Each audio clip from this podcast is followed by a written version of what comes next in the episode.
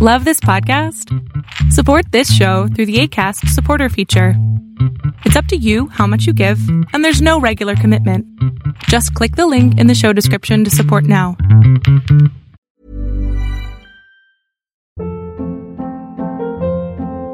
Hold up. What was that? Boring. No flavor. That was as bad as those leftovers you ate all week. Keke Palmer here, and it's time to say hello to something fresh and guilt-free. Hello Fresh. Jazz up dinner with pecan-crusted chicken or garlic butter shrimp scampi. Now that's music to my mouth. Hello Fresh. Let's get this dinner party started. Discover all the delicious possibilities at hellofresh.com.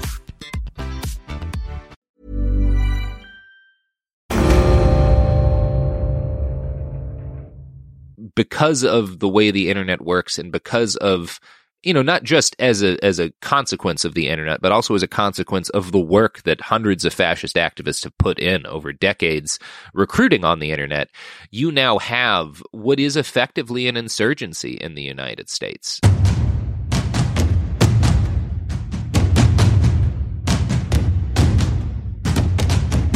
You're listening to War College, a weekly podcast that brings you the stories from behind the front lines.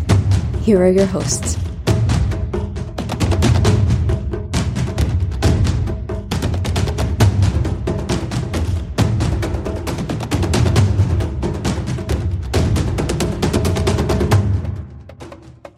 Hello, welcome to War College. I am your host, Matthew Gault. Kevin Knodell, the producer, as ever, is waiting in the wings. Fascism. It's back, and it's ironic. From Hungary to Brazil to the United States of America, fascism, yes, fascism, is back in a big way. When our grandfathers beat back the Nazis in World War II, we assumed we'd beaten the ideology into dust. The problem is that fascism isn't so much a coherent set of beliefs as it is a mutation, perversion, and reaction to the politics of the moment. The truth is, fascism is as American as apple pie, and it's been lingering in the wings for years. Here with us today to talk about the neo fascist movement and its rise to current prominence is Robert Evans. Evans works with Bellingcat and is the host of the Behind the Bastards podcast and has just published an audiobook, The War on Everyone, that charts the rise of America's fascists. Robert, thank you so much for joining us. thanks for having me All right, so last time you were on the show, we talked a lot about Portland, and you were back in Portland recently, right? What did you see there? What were you covering?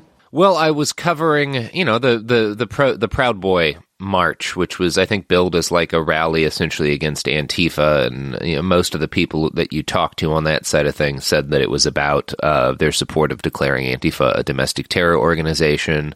Uh, a lot of them would just say that it was their support of free speech or whatever. But yeah, it was a it was a Proud Boy rally. Um, and I think there were a couple of hundred Proud Boys. It's kind of hard to get an exact number, but like it was a sizable, it was the largest showing on the right that I've seen, but they were still outnumbered 10 or more to 1 um, by anti fascists. It was also the la- largest anti fascist showing I'd seen. Probably well over a thousand, maybe more like 2,000 some odd anti fascists at kind of the height of the demonstration. Uh, there's some some grifty internet personalities on the right that have made a lot of the violence that was at this particular rally. Uh, what did you see? You know, I didn't actually like. I, I, I saw nothing that I would really even term as um, as violence, other than a couple of uh, of of brief shoves between police and counter protesters. Um, it was very peaceful. The vast majority of the demonstrations were peaceful. Um, the only violence I've seen was a couple of situations in which, like, one of the videos that's been going around is base Spartan John Turano and his daughter, uh, who, you know, attacked a group of anti fascists and were attacked back in return. Like the full video of the engagement shows that it was it was a it was a, a, a two sided affair. So you know you there, there's criticism to go around, but they were not just attacked for for walking in. Like he started swinging at people. And then the other video that's been going around is a bus um, that's usually been billed in right wing media as a bus full of uh, right wing uh, activists uh, that was assaulted by Antifa. And the reality is that the bus, which was an armored black bus that had like window screens and stuff on it, um, that that was owned by and filled with members of American Guard, which is a, a, white supremacist organization that's been tied to a number of assaults, several murders, and uh, like mosque burnings and stuff. So they're very bad guys, and they were spotted after the demonstration, after the Proud Boys had left town, um, trying to enter the uh, the like downtown Portland um, in their bus, and they were surrounded. They had some a couple of what looked like sheetrock chunks thrown at them um, at their bus, you know, while they were inside, and a couple of plastic water bottles, and they also had a couple of people kick the sides of their bus. And in response to this, they opened the door and started. One of them started swinging a hammer at the people outside. Uh, and because he was not very good with his hammer, it was taken from him by one of the anti fascists, and then he was hit with the hammer. Um, now, the videos that were shown by grifters like Andy Ngo, who um, some people call a journalist, I don't think I would quite uh, award him that title.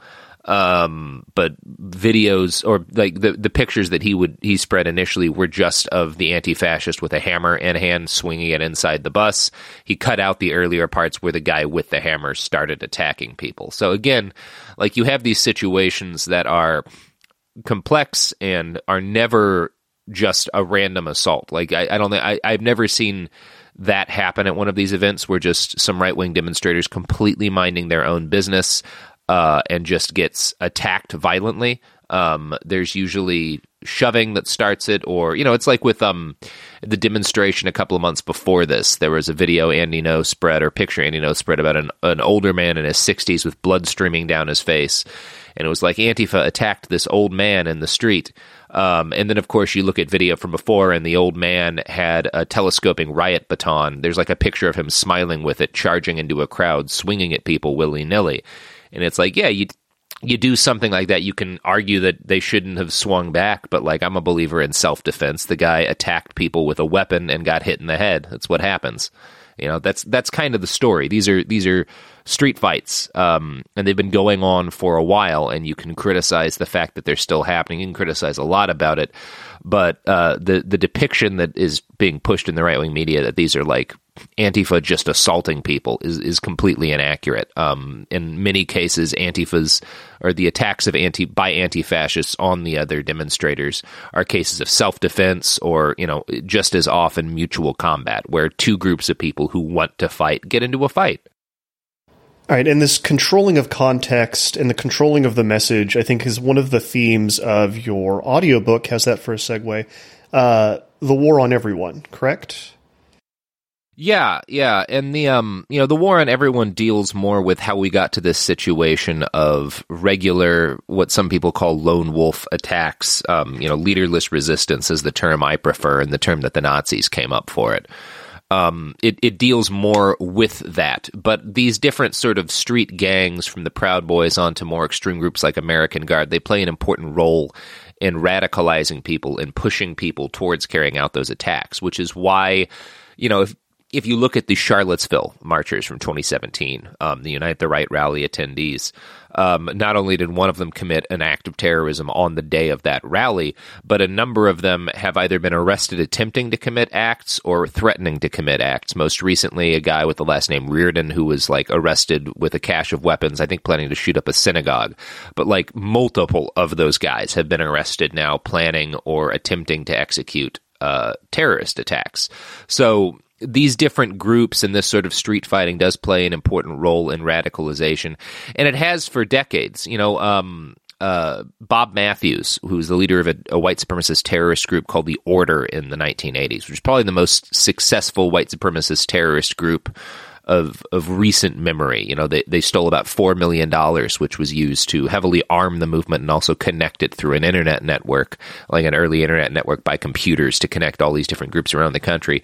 Matthews got his start in white nationalism, brawling with anti-fascists in Washington State, not all that far from Portland, uh, in defense of Richard Butler, the head of the Aryan nations. So, yeah, there, there's a long history of these groups sort of acting as recruitment funnels. Let's let's back up just a minute and go kind of big picture. I want uh, a definition of fascism uh, because it gets thrown around a lot, and I think that it's it's important that we understand what we're talking about and what we're not talking about. Uh, so, for the purposes of the war on everyone, what is your definition of fascism? You know, the, the the most useful definition I've ran into is the one included in Umberto Eco's uh, Ur Fascism essay. Um, and I think, you know, m- most dictionary definitions uh, of fascism I consider very incomplete, uh, bordering on completely inaccurate. And part of the reason is that they apply equally to regimes like Stalinist Russia, uh, as well as they do to Nazi Germany. And obviously, Stalinist Russia was terrible and Nazi Germany was terrible. But if you're calling, if your de- definition of fascism works just as well for totalitarian communism, um, it may not be a great definition of fascism because one thing that fascism does that totalitarian Stalinism does not do is fascism has the ability to kill open societies. That's where it gestates, and that's you know that's where especially Nazi fascism really gestated was within um, at the time the most progressive democracy in the world, Weimar Germany. Um, and I, I, think if I was going to come up with a shortened definition of fascism that's shorter than Umberto's multi thousand word essay, I would say fascism is an authoritarian system that gestates within open societies and kills democracies. And then Eco's essay provides what I would almost call a checklist with some pretty uh, a pretty great explanations of um, the telltale signs. These are the things to look for. Yeah. If these things are going on, your government or your political movement might be fascist yeah, might be fascist or sort of in that. Um, what I like about Eco's definition and and what's wrong with a lot of the dictionary definitions is that they they start at describing fascism at its end point. You know, the the so they they look at the characteristics of Hitler's Germany once he was in power and established, and they define that as fascism. Um, and that leaves out most of the history of the Nazi movement, and it leaves out leaves out a lot of other Nazi mo- or fascist movements that were less successful. So Eco essentially tried to start describing fascism from an earlier point, and it really is. It's a set of things that kind of congeal around one of a couple of different uh, uh, facets. So either like um, you know, sorry, an idealization of the past. You can have a fascist movement sort of congeal around that. So you can have this kind of thing that's pretty natural in conservatism and not inherently toxic, where you you harken back to a time in the past in which things were supposedly better. And if enough things break the right way, you can have a fascist movement congeal around that. Um, so yeah, that that was one of the points Eco made is that like it it's not um it, it's more useful to look at fascism and, and when you attempt to define it to define it as the process that it is rather than just picking an arbitrary endpoint and saying that's fascism. One of the one one of the things that he lists that I think is really useful, especially when we're looking at the modern American fascist movement, is uh, this idea that your enemy is the enemy of fascism is incredibly strong and always about to win, but also is super weak and effeminate. Yeah, yeah. I mean, and you, you can even see that sort of in the way that um, the fascist right tries to paint Antifa, both as uh, this dangerous terrorist threat that needs to be confronted by the full force of the state, and as these ridiculous, effeminate, effete uh, uh, kitties dancing around and playing dress up. All right. So then, how do you? Uh, because I don't think I'd ever really, I don't think I'd seen anyone or really read any scholarship that explicitly ties fascism in this sense to uh, America's, I guess we call it white nationalist, white power movement. Um, and kind of tracks the growth of that ideology explicitly in the lens of, of fascism. And that's what the war on everyone is, right? Yeah, and there are some other people who have done it. You know, one of my main sources for the book was uh, Leonard Zeskind's Blood and Politics, which is um, an absolutely critical text and um, was was a central text in me being able to write that book. And one of my goals in writing that was essentially to take a lot of what I'd learned in Blood and Politics, uh, expand it a little bit because Zeskind wrote it years ago, and there wasn't as much. You know, he didn't really focus as much on sort of the internet and how things had evolved after that. But take a lot of what I'd learned in that and kind of try to present it to people in something they could digest in a couple of hours because Blood and Politics is a very long and very dense book. Um, so it's not something you're going to get a casual person who's curious about all these terrorist attacks to sort of dive into and read in detail. Um, so kind of one of my goals with the war on everyone was to take this information that other people had absolutely compiled and written about before and present it in a way that was easier to digest um, and that could reach a larger audience. Oh, I grew up kind of really thinking about the white nationalists. Uh, you and I are about the same age, and we're both kind of from the same area. So, like, remember Waco? We remember Ruby Ridge. Remember, oh, Lord, yes, yeah, uh, and um, uh, Timothy McVeigh, Oklahoma City, were these big events. And uh, the way they were always described to me is kind of removed from context. These are terrorist events, and they certainly were. But uh, what you really do is paint clearly how these are all part of a continuity. Um, and why do you think that continuity is important? Well, because without the continuity, you just see it as like a random series of events. You know, you w- without the continuity, all of these different attacks look like you know they're no different from a bunch of different break-ins. You know, of, of houses in a neighborhood, and if you don't have the continuity, um, you treat them like that. And so you might wind up occasionally busting an attack by recognizing, uh, you know, similarities in radicalization or whatever. But like you, like you might, you might wind up occasionally catching one of these guys or stopping them in the act, but you'll never stop them well ahead of time. You'll never stop the process that creates these new terrorists unless you treat them like they're part of a movement. Um, you know, I, I, one of the things that I've been trying to push in the media and in law enforcement when I talk to law enforcement is treating the white supremacist movement in the United States and internationally like a terrorist organization um, in the same way that ISIS or Al Qaeda is, even though they don't have, they're not as centralized and they don't have a, a central figure at their head, they function very much in that way because that's kind of the way that distributed online communities work. Um, and the only way to fight them effectively is to treat them as if they are that way. Uh, another thing that I thought was really interesting about this this book uh, is that kind of is growing up. These figures, white nationalist figures, Ku Klux Klan, you know, they were held up as figures of ridicule um, we were told that they were kind of powerless and that this these were old ideas and like look how stupid and dumb these people are and that laughter will always win against fascism. Um, do you think that's true? And in in, in more further, do you think that maybe that was the wrong tactic and we screwed up a little bit? Yeah, I I think it is. I think that you know, there's a reason why, even though they were being laughed at, all of these guys were so eager to put themselves on daytime TV shows and the like, where they would, would be laughed at. Um, and it's because, you know, even if a thousand people laugh at them, if a couple of people treat, took them seriously, that was what they needed. And that's really been, you know, that was George Lincoln Rockwell's strategy going back to the 1960s, um, was knowing that what was important was just reaching some of these people eventually. And, you know, you kind of accepted that a lot of folks were going to consider you ridiculous and it was worth it. Um, and I think that as the fascist movement has aged and as our culture has aged, one of the things that has helped them um, a great deal is kind of the growth of this sort of ironic nothing matters culture that the internet has very much inculcated. That was really critical in my you know development as a young man too this sort of attitude that the internet helped breed in us that like nothing was worth taking seriously.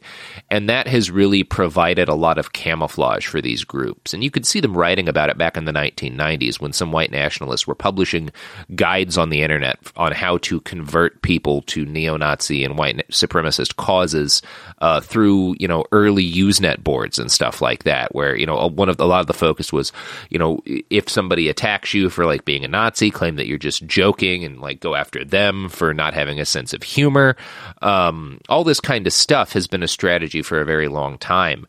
And, you know, one of the dangers of this sort of idea that like this kind of like humorous nihilism that that is so rampant in our society is that if nothing matters, then why is it bad to be a Nazi? Um, and you know that may sound silly to those of us who still have enough of a grounding in the way things used to be, um, but you know, the growth of the white supremacist movement in the last decade is all the evidence you need that it's a functional recruitment strategy. If you look back at, you know, a good book to read if you want an idea of where the fascist movement was in the early aughts. Um, Vegas Tenold's uh, Everything You Love Will Burn kind of cat- catalogs the movement in the 2000s prior to Charlottesville and prior to the uh, prior to the 2017 Unite the Right rally in Charlottesville. And prior to that rally, if you got 20 neo Nazis or KKK folks together, that was a, a, pretty good sized rally. And it was not common for there to be more at a group um, or at a gathering. Uh, and then hundreds of them show up in Charlottesville in 2017, and they outnumber the anti-fascists. And you know, we saw what happens when they have the numbers on their side and how ugly that gets. Um, but the the reason they were able to draw so many people in that movement, you know, you can say some of it has to do with Donald Trump, and some of it definitely did have to do with that campaign. But I don't think his campaign created a lot of them. There's definitely a number of people, and not an insignificant number, who will say that like their entrance to white supremacy started with the, the Trump campaign. But it, usually, if you go into like their explanations as to why, it's not because Trump himself red pilled them on white nationalism. It's because getting involved with communities of Trump supporters online gradually got them drawn into white supremacist spaces online and pulled into sites like 8chan where they were further red pilled. Um, so, but like the the reason that those sites were in place, that there were so many people working to red pill and convert people on those sites, is because they'd been spreading in those online spaces for years and kind of cloaking themselves in uh, these these robes of irony, so you couldn't really tell who they were. Um, and you know, I think that at, at this point, it should be obvious to everyone how effective that strategy was. Can you talk about a little bit? You, you touched on it a little bit earlier uh, about how they were really early adopters of the internet and message boards and how they do this, like what the methodology is by which they spread? Yeah, almost no matter who you are um, or how early you got online, there were Nazis involved in that much earlier. It started in the early 1980s, 1983, 1984, when that terrorist group I spoke about earlier, the Order, was robbing banks. A significant chunk of their money went to a guy named Louis Beam, who was a, a grandmaster of the KKK and the guy who came up with the term leaderless resistance and like was one of the architects of this modern wave of terror that we're currently suffering through. And Beam used the money to buy a significant number of Apple II computers and early networking equipment, which he used to connect uh, white supremacist and neo Nazi groups all over the United States, Canada, and Germany um, with what he called Liberty Net, which was uh, essentially an early internet just for Nazis. One of its goals was to allow this kind of white supremacist propaganda that they were making to spread in countries where it was illegal. So Canada and Germany had laws against that stuff, but that no one was watching this very early kind of proto internet. So this allowed them to spread stuff to folks over there. It also allowed them to coordinate and to plan and to meet each other and to to like people who might be the only person with those beliefs in a town to connect to other people.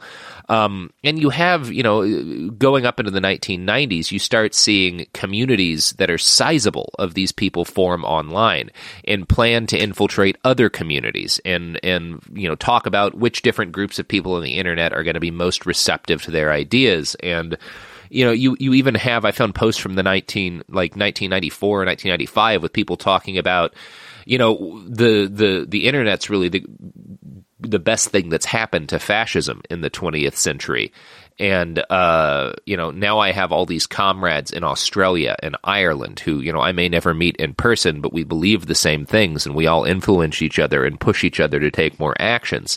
Um, one of the things that was interesting to me about just hearing him specifically mention Australians is, of course, that's where the Christchurch shooter came from.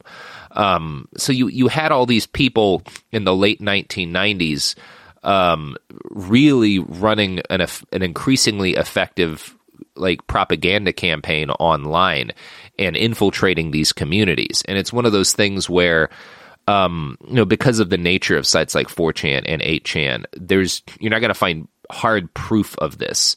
But a lot of people have wondered how did so much neo-Nazi stuff perpetuate in these online spaces? And you know, there's this attitude I think many of us had for a while that it had just kind of been uh, an accidental byproduct of the fact that these different group like these people were just joking about this stuff and then it turned serious. And these people were just joking about that stuff. But i think one of the things that all these manifestos from the 1990s where you have white supremacists talking about their plans to use the internet one of the things that suggests to me is that a lot of the turn that we saw in 4chan and then 8chan and other online spaces like the Donald, where they've been, you know, pushing this anti-Semitic propaganda, pushing uh, uh, white genocide narratives, pushing white supremacist narratives.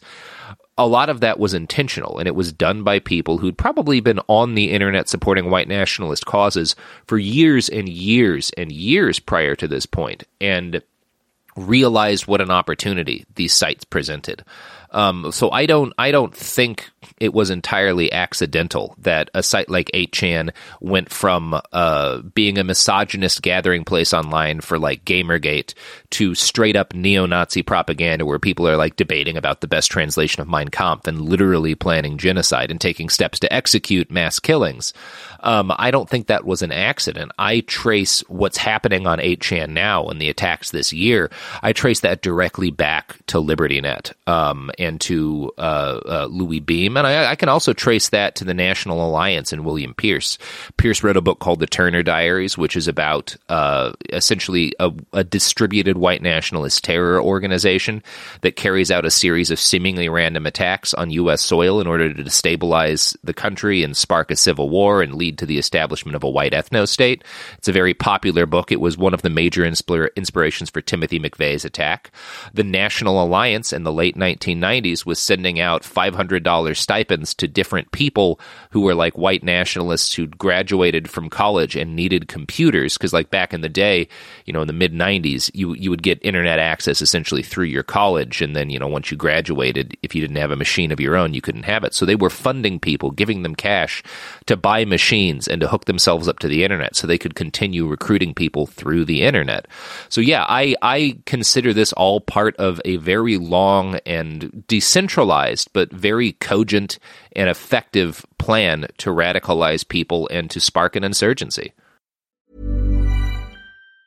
Planning for your next trip? Elevate your travel style with Quince. Quince has all the jet-setting essentials you'll want for your next getaway, like European linen premium luggage options, buttery soft Italian leather bags, and so much more. And it's all priced at 50 to 80% less than similar brands. Plus, Quince only works with factories that use safe and ethical manufacturing practices. Pack your bags with high-quality essentials you'll be wearing for vacations to come with Quince. Go to quince.com slash trip for free shipping and 365-day returns. Ever catch yourself eating the same flavorless dinner three days in a row? Dreaming of something better? Well, HelloFresh is your guilt-free dream come true, baby. It's me, Keke Palmer. Let's wake up those taste buds with hot, juicy pecan-crusted chicken or garlic butter shrimp scampi. Mm. Hello Fresh. Stop dreaming of all the delicious possibilities and dig in at HelloFresh.com. Let's get this dinner party started.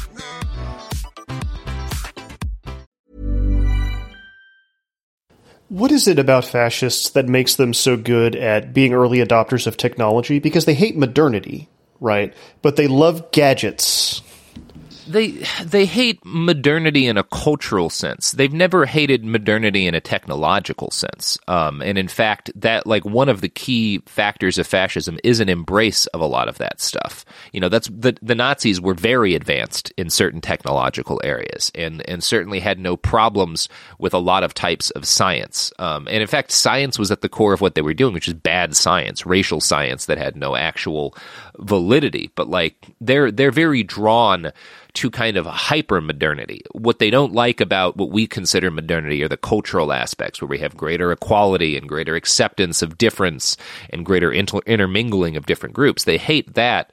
Um, and in some ways, they hearken back to the past in kind of a regressive way, but they love technology. Um, and I, I think in another area, you could say that like white nationalists love the internet for the same re- and were early adopters of the internet for the same reason that the porn industry was, which is that they're on the fringes of society. And so when something like this opens up, you know, there's no there's there was there was no room for white nationalist ideology in the newspapers of the late 80s and early 1990s. You're just not going to get a gig writing for a sizable uh, writing about that stuff for a sizable, you know, media organ, or you're not going to get on TV, um, other than you know the odd episode of like a Jerry Springer type show. But the internet, it's new, it's open, there's no rules yet, so you very much can get in on the internet and have a, an influence on the internet and spread your stuff on the internet in that period. Um, because it was the Wild West. So, you know, I, I think any kind of fringe group, and it's not, you could say the same thing anarchists, you know, have, have always had, and sort of techno utopians had an outsized impact on the internet in its early days, too. And it's just because people who are kind of not included in sort of the mainstream zeitgeist of our, our media organs um, are always going to look for places where they can have an outsized impact, and the internet was an obvious choice to drive home like how dangerous this can get um, can you tell us about louis beam in galveston bay? Because that was a story i had not heard before yeah, so there's this town of Seadrift called Seadrift on the Texas coast. It, it, was a crabbing town. I don't know if that's still its major uh, industry, but back in the, the, the, late 70s, it was a crabbing town. And they suddenly got in a, an influx of Vietnamese refugees.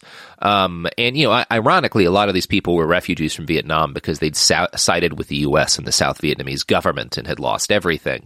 Um, but nonetheless, you know, uh, uh, some of the people, many of the people in Seadrift, the white people, uh, some of whom were veterans, most of whom were racist, uh, started attacking these people as like commies who were essentially coming into Seadrift and like stealing the good crabbing spots and stealing their jobs. And suddenly, like conspiracy narratives form that like these people are being funded by the government to wipe out the, the white community in Seadrift. And Louis Beam, uh, Grand Dragon of the KKK and Texan, um, looks over to Seadrift and is like, oh, this is an opportunity. So the Klan starts going there and they start burning boats in effigy and training people how to in like how to carry out attacks on uh, the local Vietnamese fishermen and you know hosting rallies. Um, and there's several boats are burned. People are attacked. There's a lot of violence, and uh, you know it, it culminates in the Klan in robed Klan members on boats carrying rifles sailing around in boats in the harbor, uh, patrolling, um, and essentially acting as their own law enforcement force within Seadrift.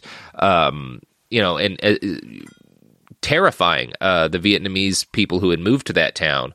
Um, for good reason, because again, there's the people are being attacked, boats are being burned, um, there's there's death threats coming in, and suddenly, and then there's uniformed Klansmen patrolling, and like the police had were, were, essentially helpless to do anything because they were outnumbered by these armed and armored Klansmen, and it was finally shut down by the Southern Poverty Law Center, who you know carried out like a major legal campaign against them, and a judge issued you know ordered them to stop and stuff. But it was um, it was going heading in a really ugly direction up to that point. And you know the it, it the fact that they eventually got hit uh, legally for what they were doing in Seadrift caused an alteration in tactics, but it didn't stop any of this. You know they they just moved um, underground and altered their tactics somewhat. But yeah, it's one of those things you don't often hear about Seadrift, um, but it is this case where you had um, you know, literally a white supremacist insurgency trying to take over a, a small town. And thankfully, in that case, the violence was, I don't know, comparatively minor.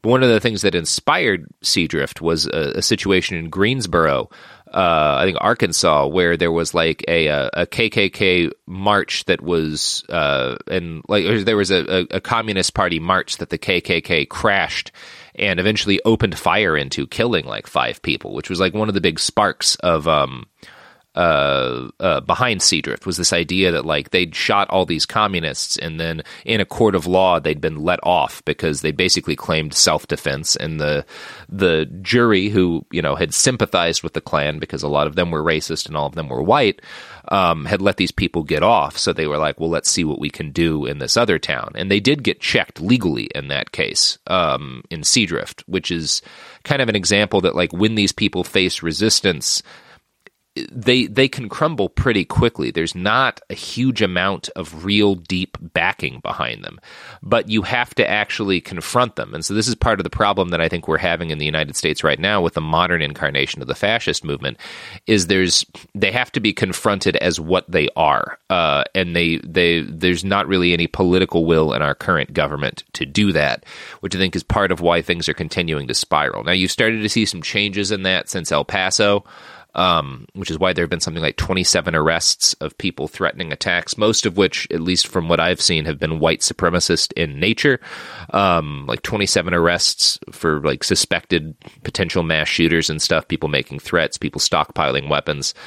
Um, so that's that is a positive sign that maybe it's starting to be taken seriously.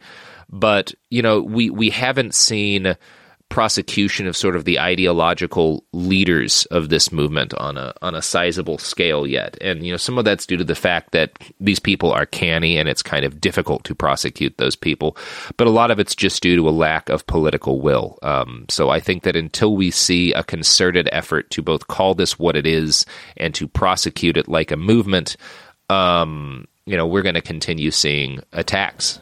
So we we just talked a lot about the centrality of white supremacism to this movement, but that's not necessarily what draws everybody into this. While we use the words Nazis and fascists interchangeably, a Nazi is a particular kind of fascist, Yeah, and yeah. different people are drawn into this ideology different ways. Like you talked about Randy Weaver, who isn't necessarily well, probably pretty racist. definitely pretty racist. But that yeah he was not he was not a racial activist. Like his whole randy weaver's whole motivation was just to get the hell away from everything um but he he was drawn into white supremacist groups as part of a strategy that they increasingly pushed uh in the 1990s to uh really recruit and spread propaganda among kind of the prepper and militia community. So like oh these people are mostly white.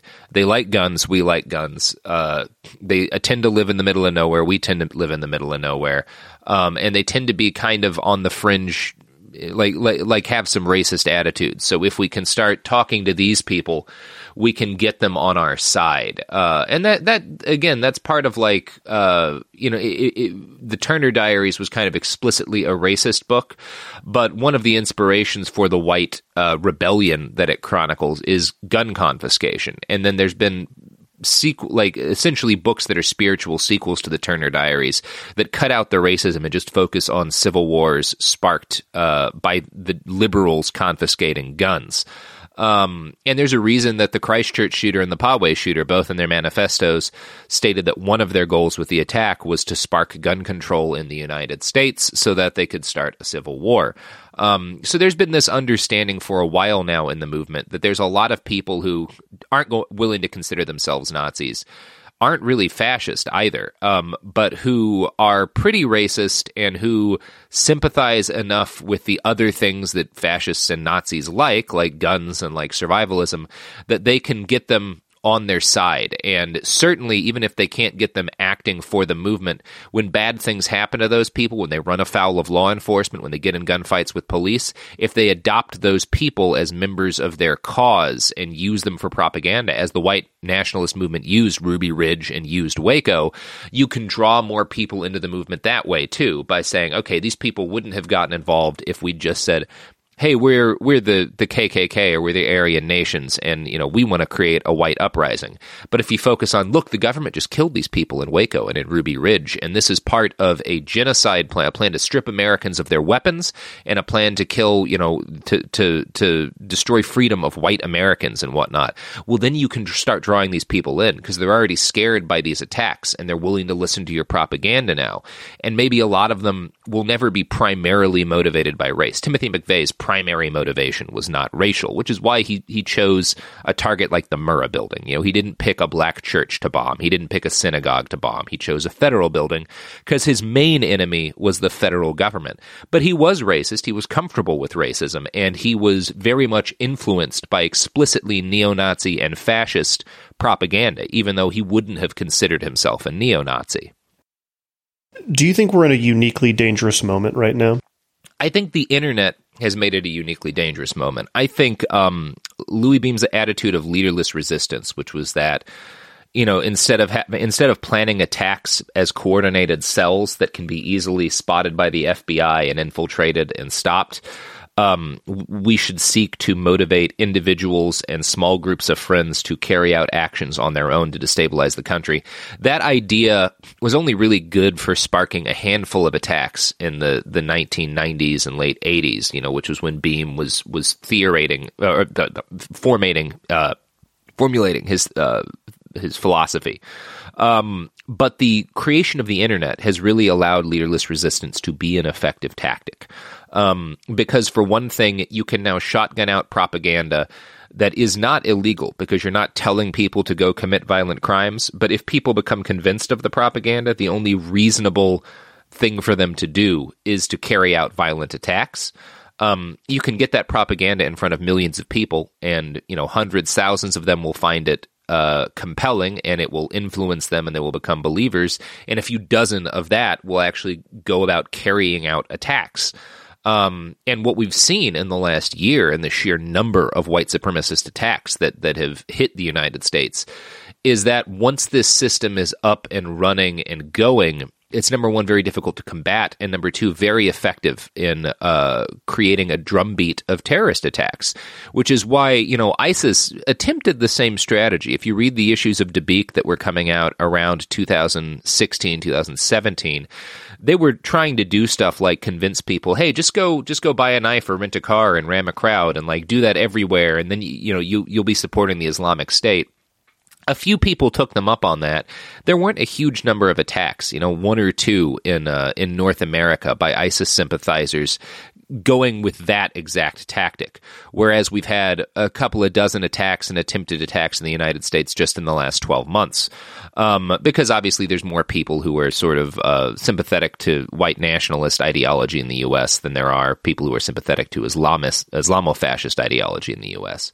But um, you know, I I I think because of the way the internet works and because of you know not just as a as a consequence of the internet but also as a consequence of the work that hundreds of fascist activists have put in over decades recruiting on the internet you now have what is effectively an insurgency in the United States. Um, and I I think that uh, Louis Beam belatedly has been proven very accurate in his writings on leaderless resistance.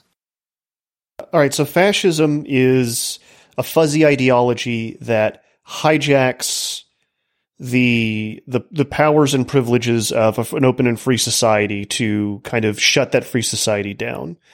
Uh, and we're seeing like a hyper version of that on the internet, right?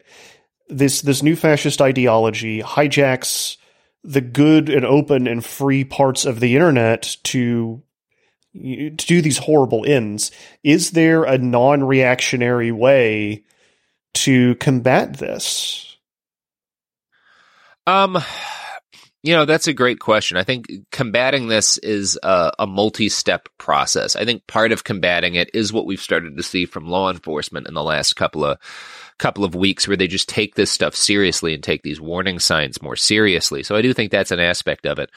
But I think the bulk of the job of fighting this happens at the community level. It's a ground level act effort. Part of that effort is when groups like this come to march in a city, confronting them in the street and outnumbering them, not necessarily violently confronting them, but making sure they are heavily outnumbered, which is why I support things like, you know, when they, the, in 2018, when, um, Jason Kessler tried to host a second Unite the Right rally, and like a dozen white nationalists showed up and like 5,000 counter protesters showed up. Stuff like that is an important part towards um, fighting this.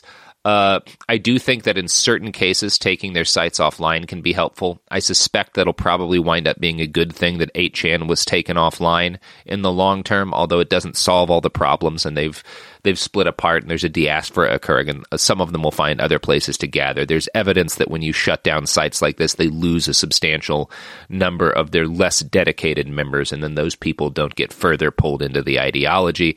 I do think that's an aspect of it. I think a lot of what anti fascists on the internet have been saying for years that, that there's value in uh, matching faces to names when these people march, figuring out who they are, figuring out where they live, warning their communities, warning law enforcement. You know, the fact that number one, some of the research from these groups has been used in cases like the New York case against the Proud Boys who committed those assaults, like anti fascist research, you know, naming those people was used by the police in that case is proof that it's effective. Another proof that I would see that this strategy works is one of the primary questions I was asked when I started doing media appearances after the Christchurch shooting was, um, how could we have spotted this guy ahead of time? And I said, well, this guy had been tweeting for days prior to the event pictures of his weapon with like the names of white supremacist shooters written on it.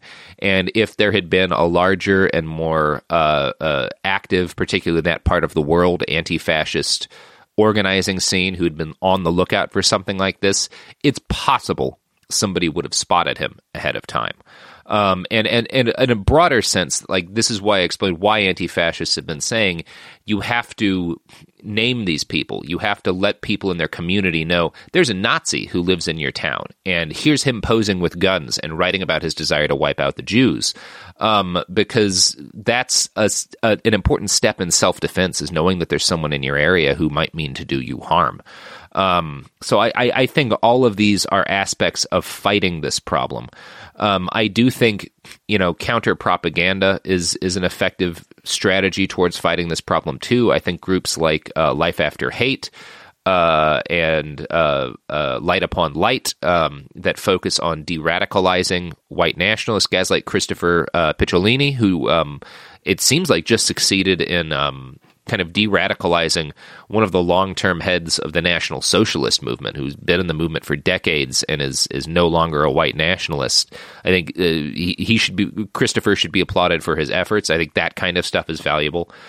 De-radicalization is important. Uh, ground level activism in order to spot these guys and warn communities is important. Greater knowledge and activity from law enforcement is important. Uh, and then you know more work on behalf of social media companies and internet companies to deplatform hate is important. I think Twitter could be doing a lot more to kick off explicit threats from. Uh, you know, I've had I've reported neo Nazis for talking about Holocaust denial and insinuating that the Jews are behind. You know, spreading the kind of ideology that led to the uh, Tree of Life synagogue shooting about Jewish people being behind immigration and whatnot, they don't get banned because they're not explicitly saying kill anybody.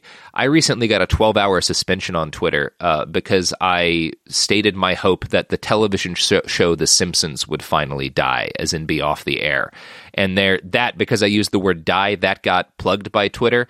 But again, these guys spreading the same propaganda that led to a mass shooting that killed you know more Jewish people than have ever died in an attack on Jewish people in the United States.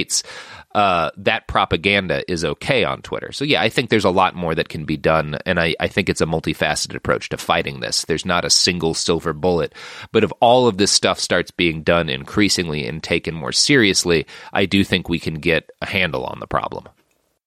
And just to toss in my own two cents on the irony angle, um, believe people when they tell you who they are, and we are who we pretend to be.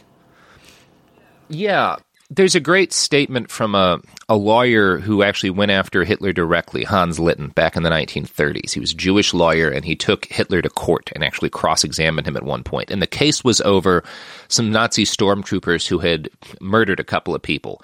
And uh, what Litten was alleging is that, based on the letter of Nazi propaganda that the party had put out, that Hitler had personally approved, these murders were not being directly ordered by the Nazi party, but the propaganda was urging people to commit crimes like this. And so Hitler and the party should be seen as culpable for the murders that these individuals had committed. And uh, one of the things, you know, Hitler made the claim like, when he got up on stage, you know, m- made a bunch of claims that, like, look, no, I never told anyone to commit any crimes. I said this and I said this, but I didn't say actually go kill people. And like, this is a, uh, you know, this guy's just trying to like tramp on my right to free speech and like all this stuff. Um, and essentially claiming that like the stuff that Litten found most damning in these actual Nazi Party documents had been not serious or not meant to be interpreted the way that these stormtroopers had interpreted it, and that like he hadn't meant things that way.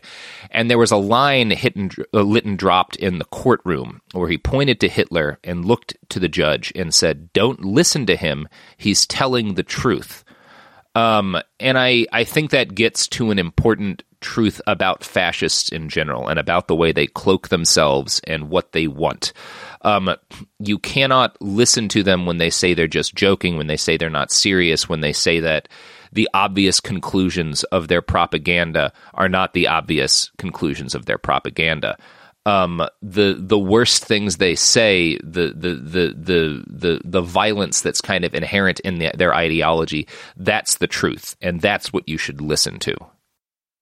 Robert Evans, thank you for so much for coming on to War College and walking us through this. The podcast is Behind the Bastards. The book is The War on Everyone. If you go to thewaroneveryone.com, there's no ads. It's totally free. Um, and there's like a torrent link and stuff, so you can just download it to your phone. Yeah. Uh, any way you want to consume it is fine with me. Again, Mr. Evans, thank you much, so much for coming on. Thanks for having me. That's it for this week, War College listeners. War College is me and Kevin Knodell. It was created by myself and Jason Fields. If you like what you hear, we've got plenty of archives available for free through SoundCloud, Spotify, wherever else fine pods are casted. If you like the show, please subscribe, leave us a review on iTunes and a star rating. It helps other people find the show. We'll be off next week because I will be out of town doing some work on some nuclear related issues, but we will be back after that. Stay safe until then.